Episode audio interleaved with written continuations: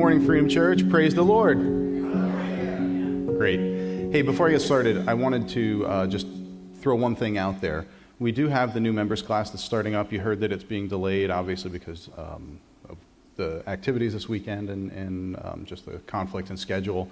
Uh, however, I want to encourage any of the young adults in the room who've been here for a while, who've grown up in the church, who might even still be in, in school. Uh, you don't need to wait you don't need to wait until you are 50 years old to become a member. You could actually become a member right now. In fact, I'm going to say you probably should become a member right now because what does membership mean? What does it do? It encourages you to be an active member of the body of Christ that meets here at Freedom Church and understand what we believe and why we believe it. So, if you haven't been to the new members class and you're a young person here, a teenager, a young adult, sign up. Come to the new members class. Sound good? Good. All right, great. I need to preface this morning's message with something. This message is not a response to what Pastor Steve said from the pulpit last week. I want to let you guys know that the youth leadership, we decided we were going to be studying through the book of Genesis for the next portion of the year. And so when Pastor Steve asked if I would give the message this morning, I thought to myself, wouldn't it be a great idea just to go ahead and not do extra work? I'm already preparing to teach Genesis chapter 1 to the students. Why don't I preach on Genesis chapter 1? And oh, by the way, since Pastor Steve and Jamie are going up to hear Frank Turek speak, and those of you who don't know who he is, he's a Christian apologist. Wouldn't it be cool if we were kind of joining them in spirit? And since we're going to be reading chapter 1, let's approach it from an apologetic perspective, and that's what the message will be on enter Pastor Steve to the pulpit last week. And he starts talking about Genesis chapter 1 and his perspective on the age of the earth from Genesis chapter 1. And I'm thinking to myself, great. Everybody is going to think that I'm up here just to contradict Pastor Steve next week. Not the case, not the case. But with that said, I did talk to him. I talked to Jamie about what the message content was going to be this morning. And Jamie had some concern. There might be some confusion in the body if I preach something different than what Pastor Steve talked about.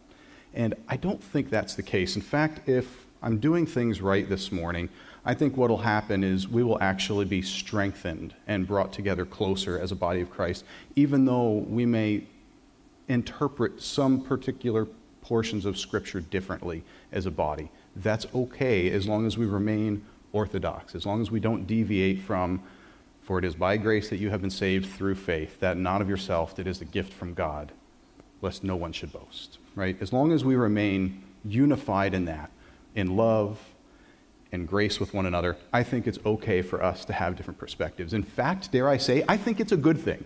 I think it's, it's actually commendable that Pastor Steve would welcome into the pulpit a perspective that might be a little bit different from his and allow you, the church, to approach Scripture yourself, to allow the Holy Spirit to speak to you and reveal to you what the Scripture actually says. Because the reality is, one of us is wrong. Or both of us is wrong, but most certainly we can't both be right. So I hope you're encouraged this morning. And with that said, why don't we do like Pastor Steve says and cover this thing in some prayer and see where the Lord goes this morning? Sound good? Heavenly Father, thank you again for the privilege to come here and to bring your word before this congregation. Holy Spirit, I pray that you would be present that you would be active in the hearts and in the minds of each and every person here today, myself included, illuminating truth to us, not to puff our minds up with um, our, our, our own ideas, but to embolden us to go forth into the world with confidence, bringing the gospel to a world that needs to hear who you are, what you did, and that you love them. Lord, let that be the, the desire of our hearts this morning. I pray that this message accomplishes that. And once again, we just thank you for all that you've done. In Jesus' name, amen. Okay, that said, now, in the beginning, God created. Is that all that the Bible has to tell us about creation? Is that all that Genesis tells us about creation? Now, I know that I've probably already lost some of you digging into this topic. Some of you are like, again, please do we have to talk about the age of the earth? Haven't we done this enough? No, we haven't, apparently, because I'm talking about it this morning. So I'd like to suggest that there are multiple debates going on between individuals as it relates to Genesis chapter 1. And today, I'm going to try and focus just on one in particular. The debates can most likely be broken down differently. By the way I see it, at a high level, these are where they, they land. One, biblical creation as opposed to secular atheistic evolutionary theory. God created, or nothing created and just always was, plus some time and chance. And here's the other position, the other argument, the other debate over this subject biblical creation describing a young earth versus biblical creation describing an old earth. Those are the two kind of debates that I see set up here. And, and, I'm not going to be addressing the first one really that much this morning. I'm more going to be focusing on the second one.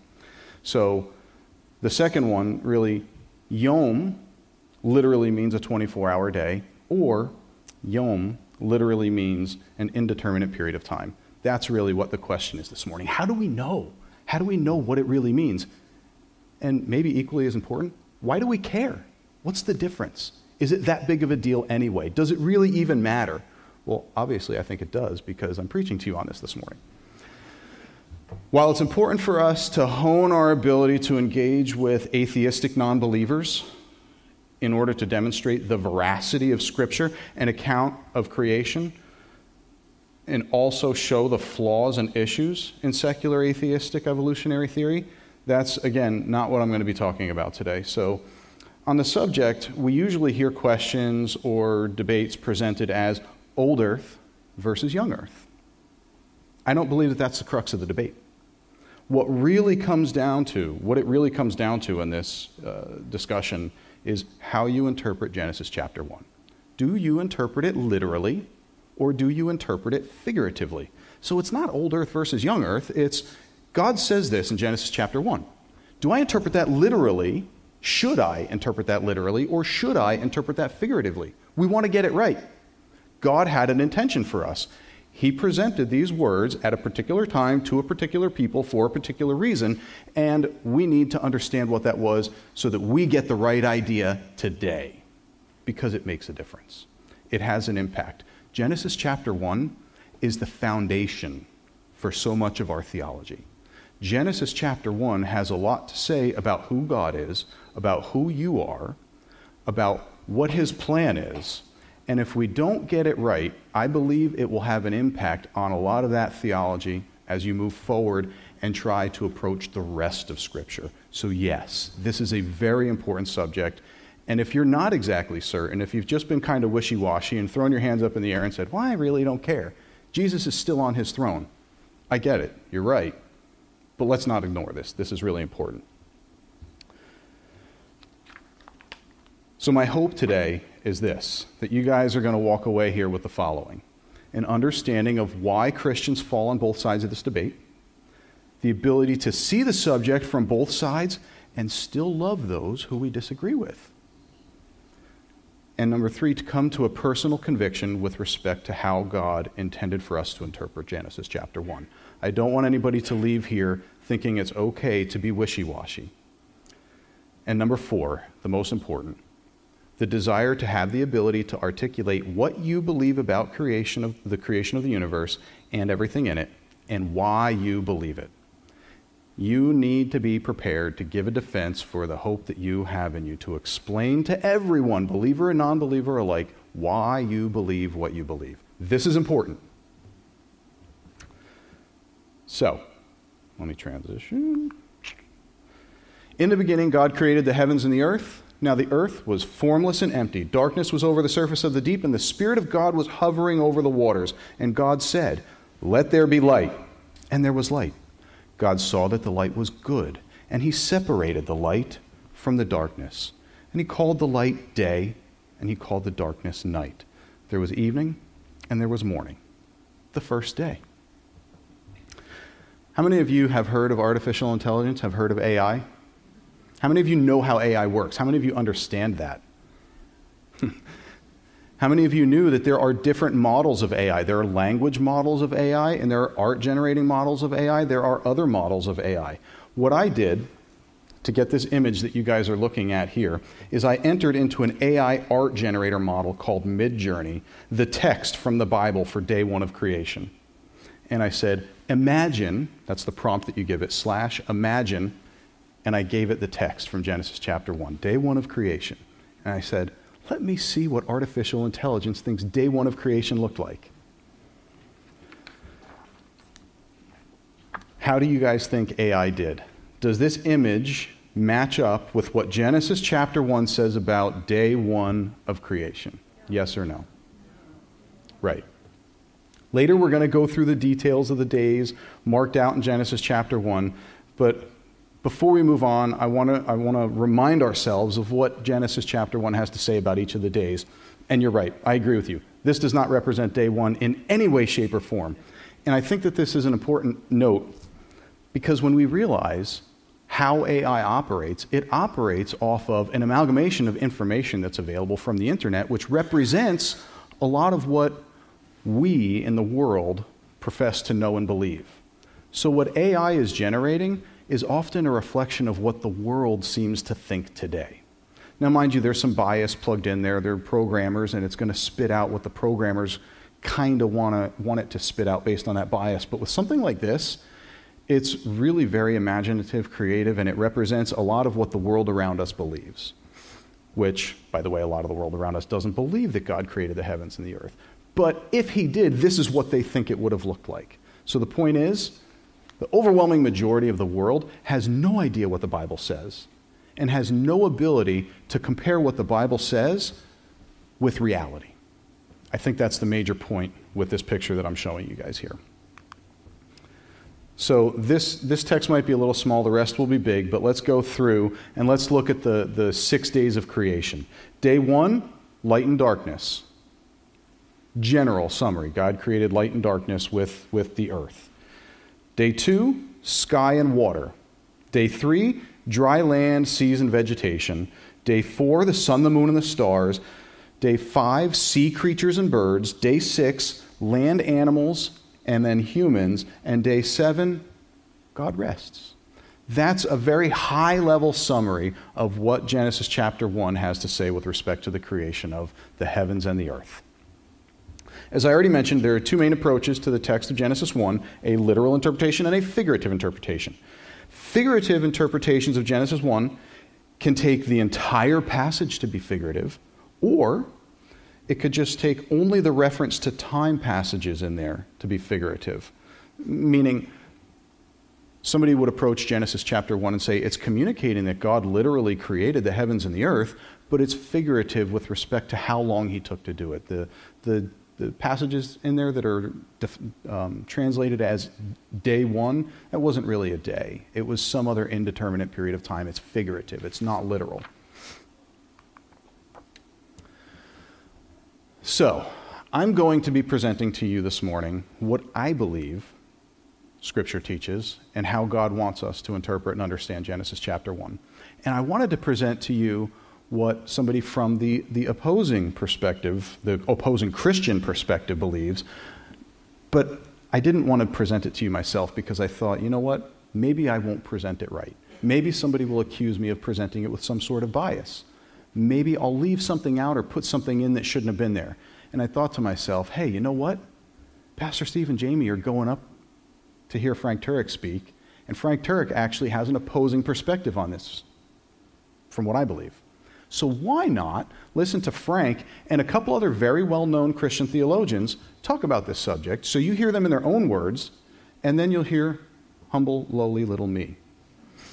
And you can decide for yourself what God actually says.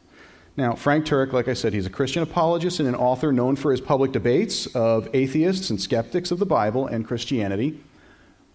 Mad respect for Frank Turek. I've listened to countless hours of his content and debates and kind of honed, uh, sharpened, and adjusted some of my approach to how I talk to people based on what I've seen him do. Dr. Stephen C. Meyer is the third, uh, second person who's in this video. He's a senior fellow at the Discovery Institute and is known for his advocacy for intelligent design. And if any of you have ever heard me speak, I'm a proponent of intelligent design. I think that it is a very logical approach to bring people to an understanding that there is a God and that he created. Maybe not necessarily the God of the Bible, but definitely that there is a God and that he, created. It turns somebody from atheist to at least agnostic. And the third person is William Lane Craig. William Lane Craig is a Christian philosopher, a theologian, and apologist. He's also known for his debates with atheists, agnostics, and other scholars on topics related to the existence of God and the historical Jesus. All three of these men, rock solid Christian believers. But I disagree with them on this subject. And I'm not afraid to let you hear what they have to say because I think the Word of God stands on its own two feet, and you're going to make a decision as to whether or not I'm way out in left field or maybe they are. So let's see. This is just a five minute video. Are the days of creation old Hugh Ross days or are they young Ken Ham days? Uh, people are familiar with the figures in the in the debate, and he says neither. They are days of indeterminate length from a human point of view.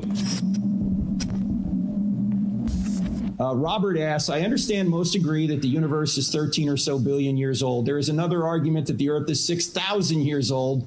Can those two timelines be reconciled? All right, we're about out of time, ladies and gentlemen.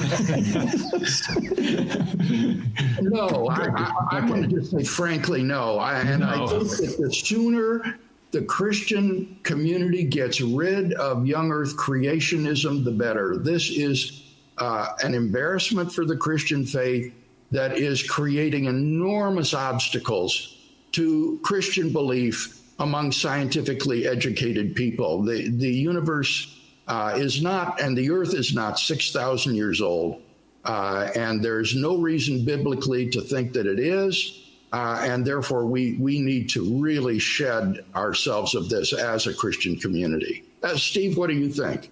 Well, I, I, sometimes in talking to people that have been raised with this belief, who have a very high view of Scripture, which I know you and I both share, I'll take them to the day four part of the creation account in Genesis one think because my view has long been that the Bible does not teach a young earth. Uh, because when you get to that passage in day four, we learn that God either created or caused to appear the sun and the moon, and they were given as markers of the days and the seasons. The Hebrew verb there is hayah, which can mean either created from nothing or caused to appear. But either way, we have already God has already established the days of creation, the yoms of creation. And we don't have any way of measuring time from a human point of view in the day one, day two, day three, as those days are being established. So there's a very good Bible scholar at uh, Covenant Seminary, Jack Collins, who's often asked the question Are the days of creation old Hugh Ross days or are they young Ken Ham days? Uh, people are familiar with the figures in the, in the debate. And he says neither. They are days of indeterminate length from a human point of view. The days were established before there were ways of, of, of keeping time from a human point of view. We keep time with the movement of the sun across the ecliptic or the movement or the, the, the, phases of the moon on a monthly basis. Those time markers were not present when God established those days. And so it's really impossible, I think, to impose on the Genesis account our ideas of time. And we, net, we need to be very careful about uh, uh, uh, about doing that. And also, it means that if we want to get the the temporal questions answered, we really do need to look to the scientific evidence. And as Bill said, I, I also agree that the evidence is very compelling for a very old Earth and um, a, a, very old universe. I'm sympathetic to the view that uh, cognitively advanced, anatomically uh, modern man is of fairly recent vintage, however, and I think that's another question. I think we can't tell the history of the human race without also looking at the archaeology as well as bones on the African savannah. So I think there's some, some issues there yet to, to wrestle with. So he said a lot there, and we're going to go through some of it. Um, one of the reasons that I want to make sure before we play that video that I went through the data creation was so everybody could understand one of the arguments that's making is sun, moon, stars are going to And yet, there's a reference to morning and evening in days 1, 2, and 3. And so that's a part of why he's suggesting that we should really be interpreting this clearly. Because there's no sun, how in the world can have morning and on the surface, I'm going to say that like it makes. And starts pointing us in a direction where maybe we are. Figuratively. But don't be so quick to rush to judgment. Give me a chance to explain. I'm going to summarize what they said in this video. I'm going to, I'm going to go through some high level bullet points. I went through and re listened to it, and I jotted down uh, some of the high level bullet points from what they presented in this video. Number one, most people agree that the earth is billions of years old. That was one point. Two, the question they are answering that was presented, and I think Stephen was the one who, who presented this, is um, can, or, or actually, no, I'm sorry. It was actually Frank who asked this. Can you reconcile what is claimed by science with a literal reading of Genesis? And their answer is no, you can't do that. A literal interpretation of Genesis chapter 1 is embarrassing and causing those educated in science to reject Christ. That's another claim that was made. There's no reason to believe the Bible teaches a young earth. People who hold to a young earth belief hold it because they were raised to believe that that's what the Bible says. That was one of the things that Stephen said. People were raised to believe this in a young earth. Since the sun wasn't created until day four, there's no ability to establish a 24 hour period or any other time marker during the first three days of creation. Therefore, day, or yom in the Hebrew, can be taken figuratively, and the entire account of creation can be looked at as not 24 hour days, but periods of time. Bible scholars say the days of creation are days of indeterminate length from a human point of view. So, again, experts, scholars have a different view.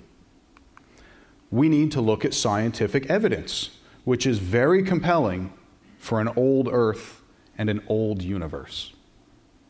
I'm not saying what I believe, I'm saying what they stated. And lastly, while the universe and the earth is old, man is young. So I'm going to take issue particularly with this last point that was made where, where they said that the universe is old, but man is young.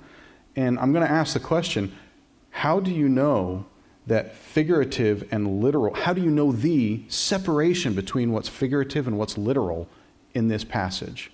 How do you know that we can, we can at some point, take the days to be figurative, and then at another point, when man comes on the scene, all of a sudden it turns literal? I think there's an inconsistency there. I think that there's a challenge with the observations they're making and the conclusions that they're drawing from the text. Now that we've seen the conclusions that they've made about Genesis chapter 1, which they draw um, from their figurative observations, let's take a step back and I want to do something. I want us together to go through and make observations before we draw any conclusions of our own. Well, I've already drawn my conclusion, and maybe you have too. But let's, let's just pretend. Let's, let's, let's actually see if we can do this. Let's take a fresh look. Let's step back and say, what I think I know I'm going to put that on the back burner and I'm going to look at this with a fresh set of eyes. And what we're going to do is we're going to walk through and we're going to apply biblical hermeneutics. We're going to do exegesis. What we're going to do is we're going to apply the method of SOAP, which I've mentioned to you guys before. SOAP is just an acronym that stands for read the scripture, make observations, see what the application is, and cover this whole thing in prayer, both on the front end and the back end. That's what SOAP is. That's what I want you guys to do. We're going to practice this together this morning. We're going to do it. Let's start. Day one observations under a figurative interpretation of Genesis chapter 1. Let's make some observations looking at it from a figurative perspective. Verses 1 and 2 seem to indicate God did a preliminary work of creation before the work accounted for in the six days that follow. So if you go back and you look at what chapter, uh, chapter 1, verses 1 and 2 say,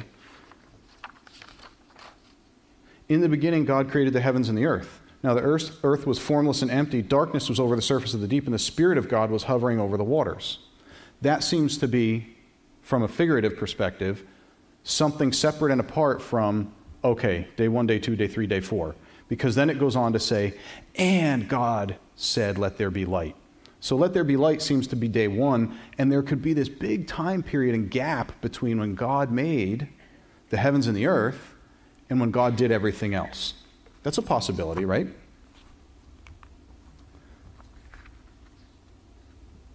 Void means destroyed and desolate in other passages of Scripture. So, like Isaiah 33, 34 11 and Jeremiah 4.23. I think Pastor Steve may have even mentioned this last week. This is one of the, the evidences that, that he presented last week for potentially an old earth. So the word void that's used there literally means destroyed or desolate in other parts of the Bible, which seems to imply something about what we're reading here that there was something and then it was destroyed and became desolate, and now it's kind of being rebuilt and order is being added to it evening and morning don't make sense before the sun was created. That's an observation that they're making. The account in chapter 2 seems to require more than a single day for the events recorded. So, for instance, what do we read going on in Genesis chapter 2? We read that um, Adam is naming all of the animals. How long did that take? We read that Adam was created and then he was put to sleep a rib was taken out of him, and another human was formed, Eve. How long did all of that take? Could all of that really have been done in one 24 hour period? So, in these two different um, ex- descriptions of God's creating the universe and the earth and everything in it, there seems to be a possibility that maybe there's just not enough time to accomplish in a 24 hour period what chapter 2 describes as being done.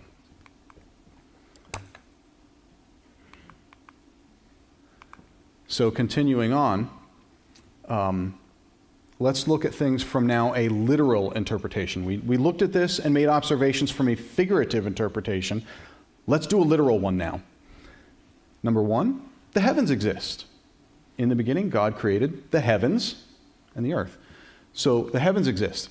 Let's, let's t- make some other observations about that. There th- the, the Bible describes three different heavens. The first heaven is the earth's atmosphere. We see that in Genesis 1 6 through 8.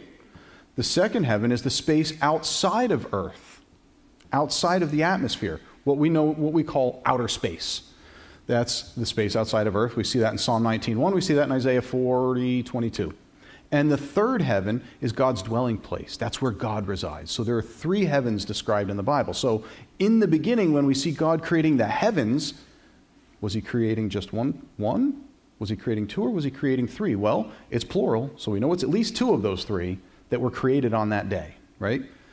So that's an observation that we're making. I think it's really interesting to think about was God creating that third heaven during this creation period? That's a really interesting question to think about as you go forward now, and an observation to make when we're looking at Genesis, figuratively or literally, it's going to have an impact on your theology, it's going to have an impact on your doctrine.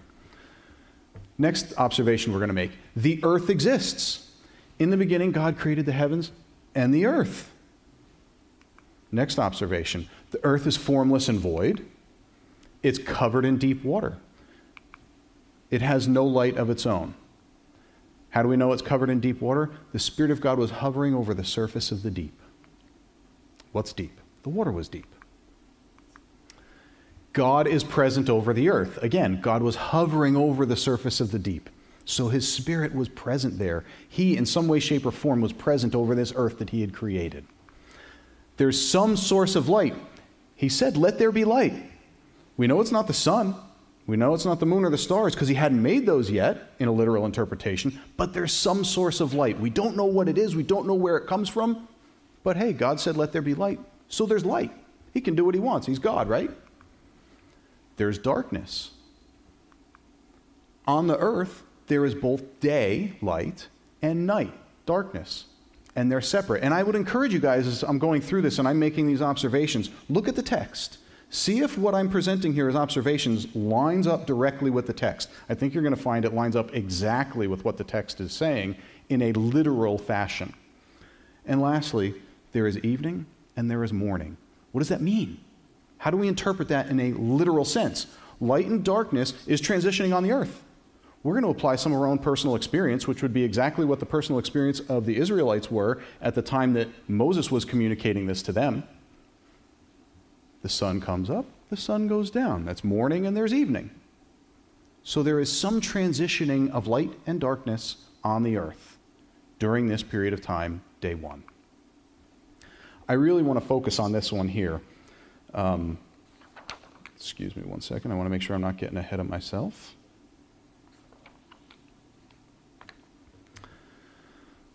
there's evening and there's morning. I think I explained that um, with, with respect to how we approach it from a, a literal sense and why I think that one is very important because there was an objection that was thrown out. How do you have evening and morning? How do you have a 24 hour period of time if there's no sun?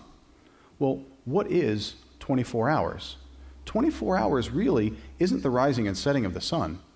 24 hours is the time that it takes the earth to make one revolution in front of a light source. Do you have to have the sun for the earth to revolve at a consistent rate in front of a light source? If in the beginning God said there is a light source and the earth is rotating, can't you have something akin to morning and evening in a very literal sense? I think you can. And I'm going to make the point right now that visuals are very powerful tools. You just heard me explain something to you with words. And maybe it's sinking in, but maybe it's not. And I think that Satan and I think that the, the powers and the people who are opposed to God, who are opposed to the Bible, who are opposed to Christianity, opposed to Christ, opposed to you, they know how powerful visuals are. And why do you think there are so many videos, documentaries, educational TV shows that show the earth being created billions of years ago, the universe being billions of years old? Why do you think there are so many visuals like that? Because they know how powerful visuals are. Well, I don't have the budget of Hollywood.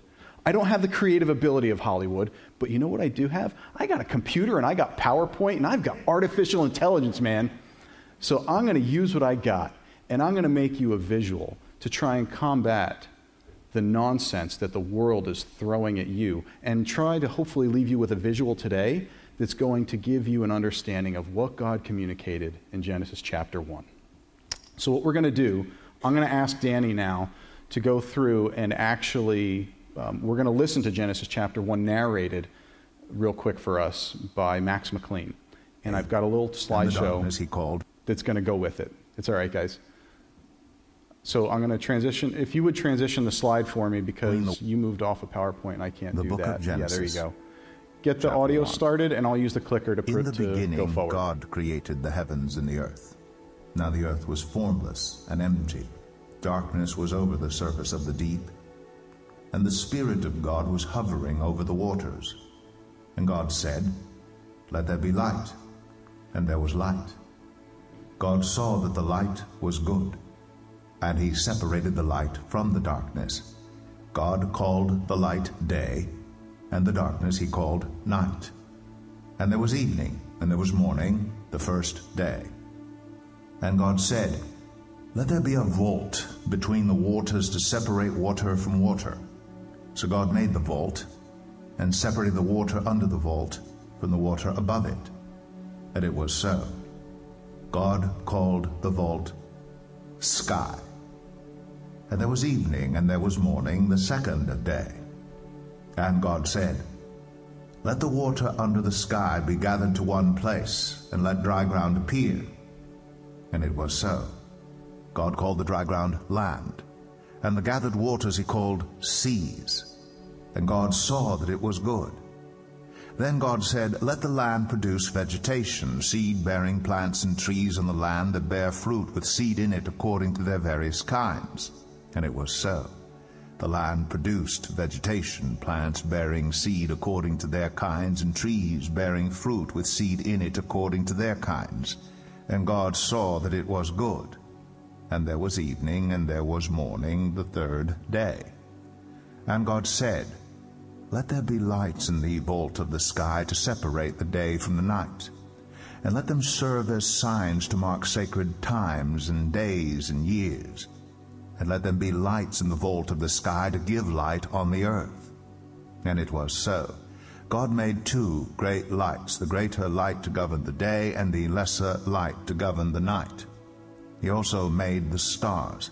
God set them in the vault of the sky to give light on the earth, to govern the day and the night, and to separate light from darkness.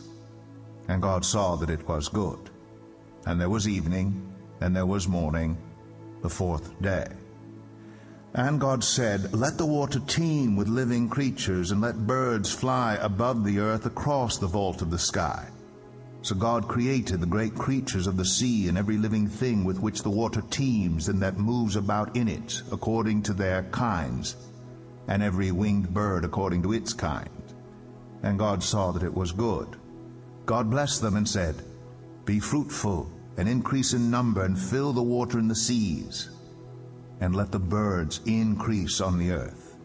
And there was evening, and there was morning, the fifth day. And God said, Let the land produce living creatures, according to their kinds, the livestock, the creatures that move along the ground, and the wild animals, each according to its kind. And it was so. God made the wild animals according to their kinds, the livestock according to their kinds, and all the creatures that move along the ground according to their kinds. And God saw that it was good. Then God said, let us make mankind in our image, in our likeness, so that they may rule over the fish in the sea and the birds in the sky, over the livestock and all the wild animals, and over all the creatures that move along the ground. So God created mankind in his own image. In the image of God he created them. Male and female he created them. God blessed them and said to them, Be fruitful and increase in number, fill the earth and subdue it, rule over the fish in the sea and the birds in the sky, and over every living creature that moves on the ground. Then God said, I give you every seed bearing plant on the face of the whole earth, and every tree that has fruit with seed in it. They will be yours for food. And to all the beasts of the earth and all the birds in the sky, and all the creatures that move along the ground, everything that has the breath of life in it, I give every green plant for food. And it was so. God saw all that he had made, and it was very good. And there was evening, and there was morning, the sixth day. Genesis 2. Thus the heavens and the earth were completed in all their vast array. By the seventh day, God had finished the work he had been doing. So on the seventh day, he rested from all his work. Then God blessed the seventh day and made it holy because on it he rested from all the work of creating that he had done. For how God could literally do what he said he did in Genesis chapter 1, and there is no contradiction. You don't have to throw your brains in the trash can. You don't have to do theological somersaults. You can read the, the, the, the beginning of, of God's Word literally, and it makes sense. The first image that I put up of that first spinning globe, I wanted to have just a ball of water, but I couldn't find one. So you're going to have to use your imagination a little bit in that first spinning globe. Imagine that that was water, because that's what God says the earth was. He was hovering over the surface of the deep. Dry land had not come up yet, and that's what was spinning there. But the point is, there was a globe, it was spinning, and there was a light source, according to a literal interpretation of Genesis chapter 1. Some of the images that you guys saw there, again, I used that AI art generator to create, and I think it's interesting.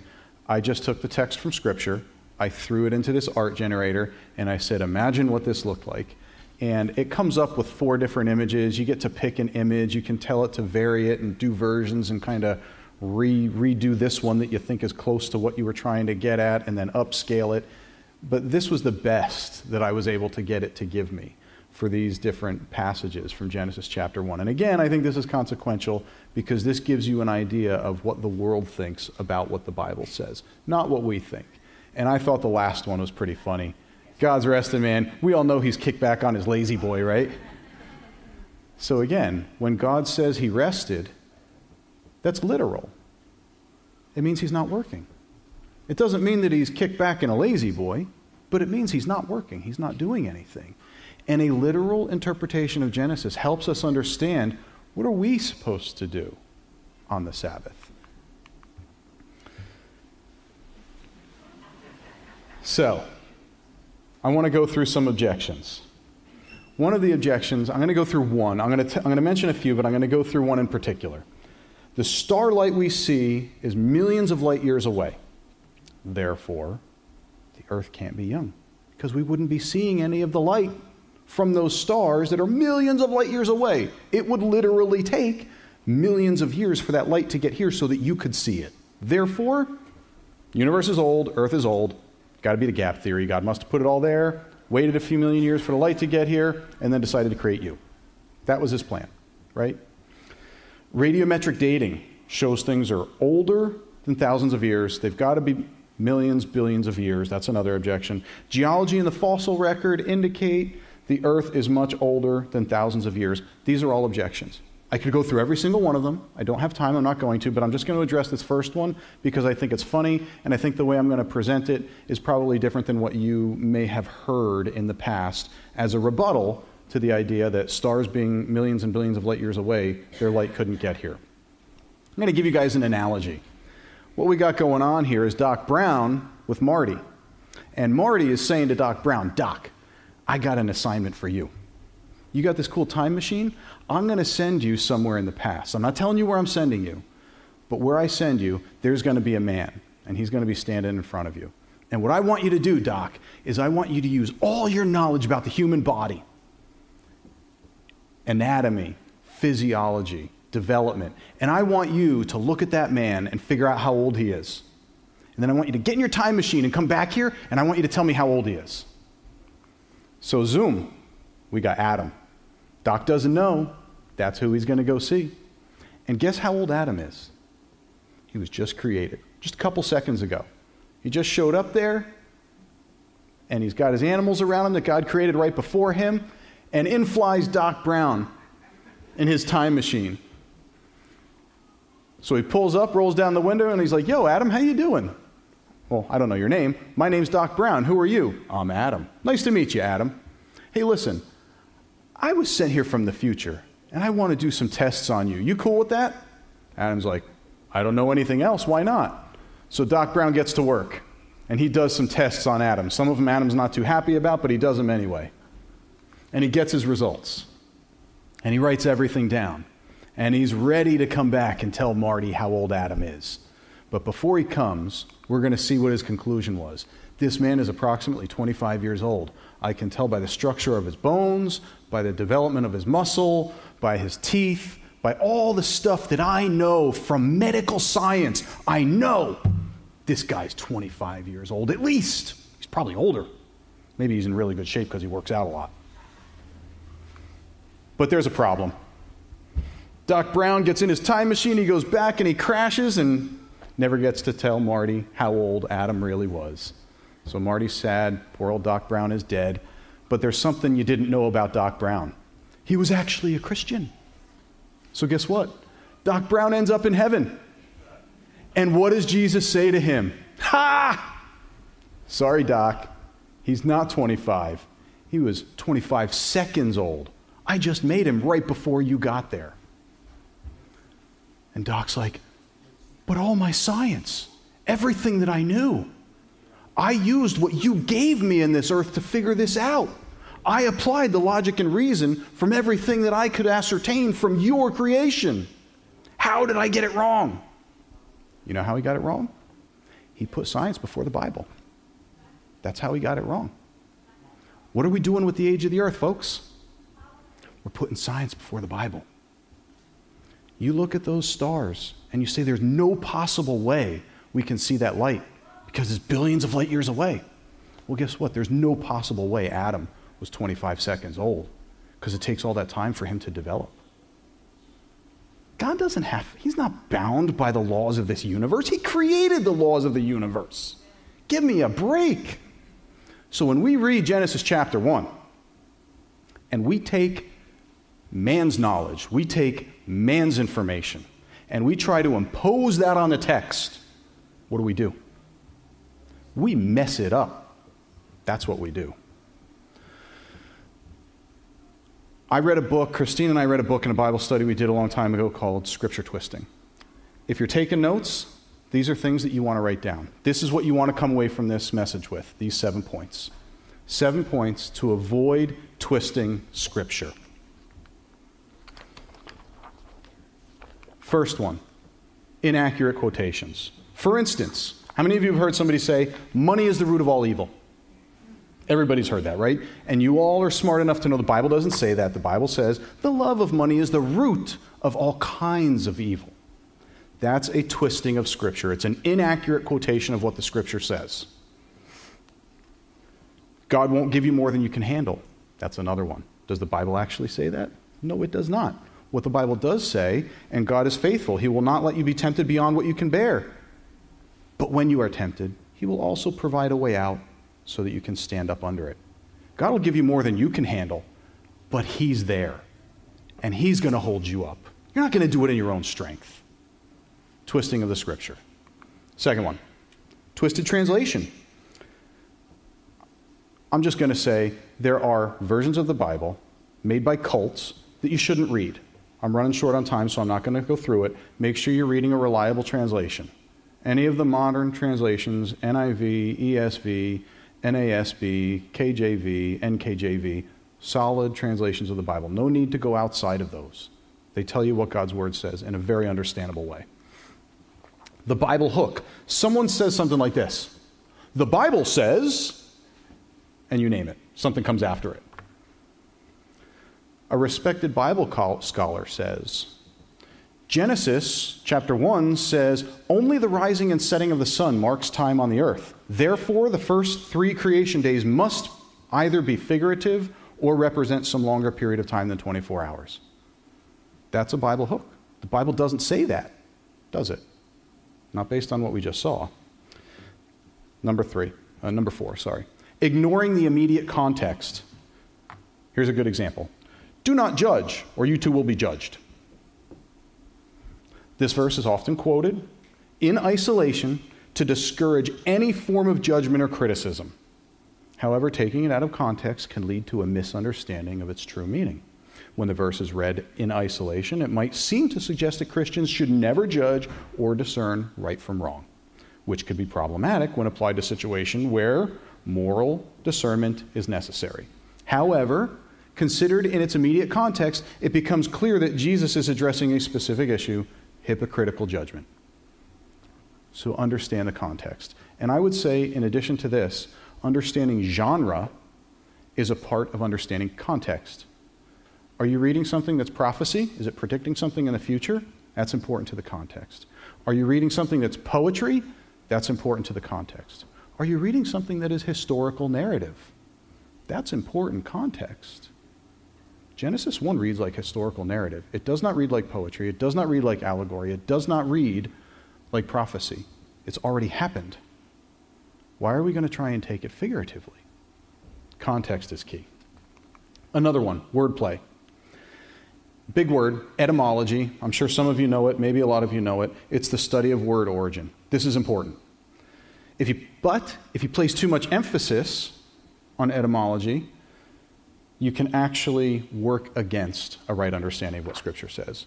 The Hebrew phrase, tohu abohu, without form and void, means destroyed, laid waste, and desolate in other passages in Scripture.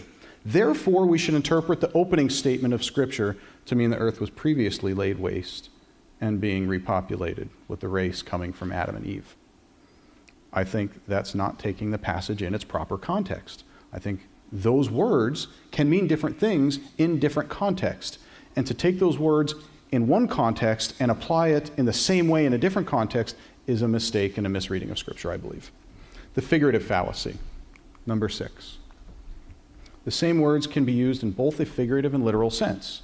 I'm saying this is true. You can use the same word figuratively and you can use the same word literally. So you need to make sure that you are using everything that we've just talked about to understand if you're putting it in the right bucket. Yom could mean a period of time, Yom could mean a 24 hour day.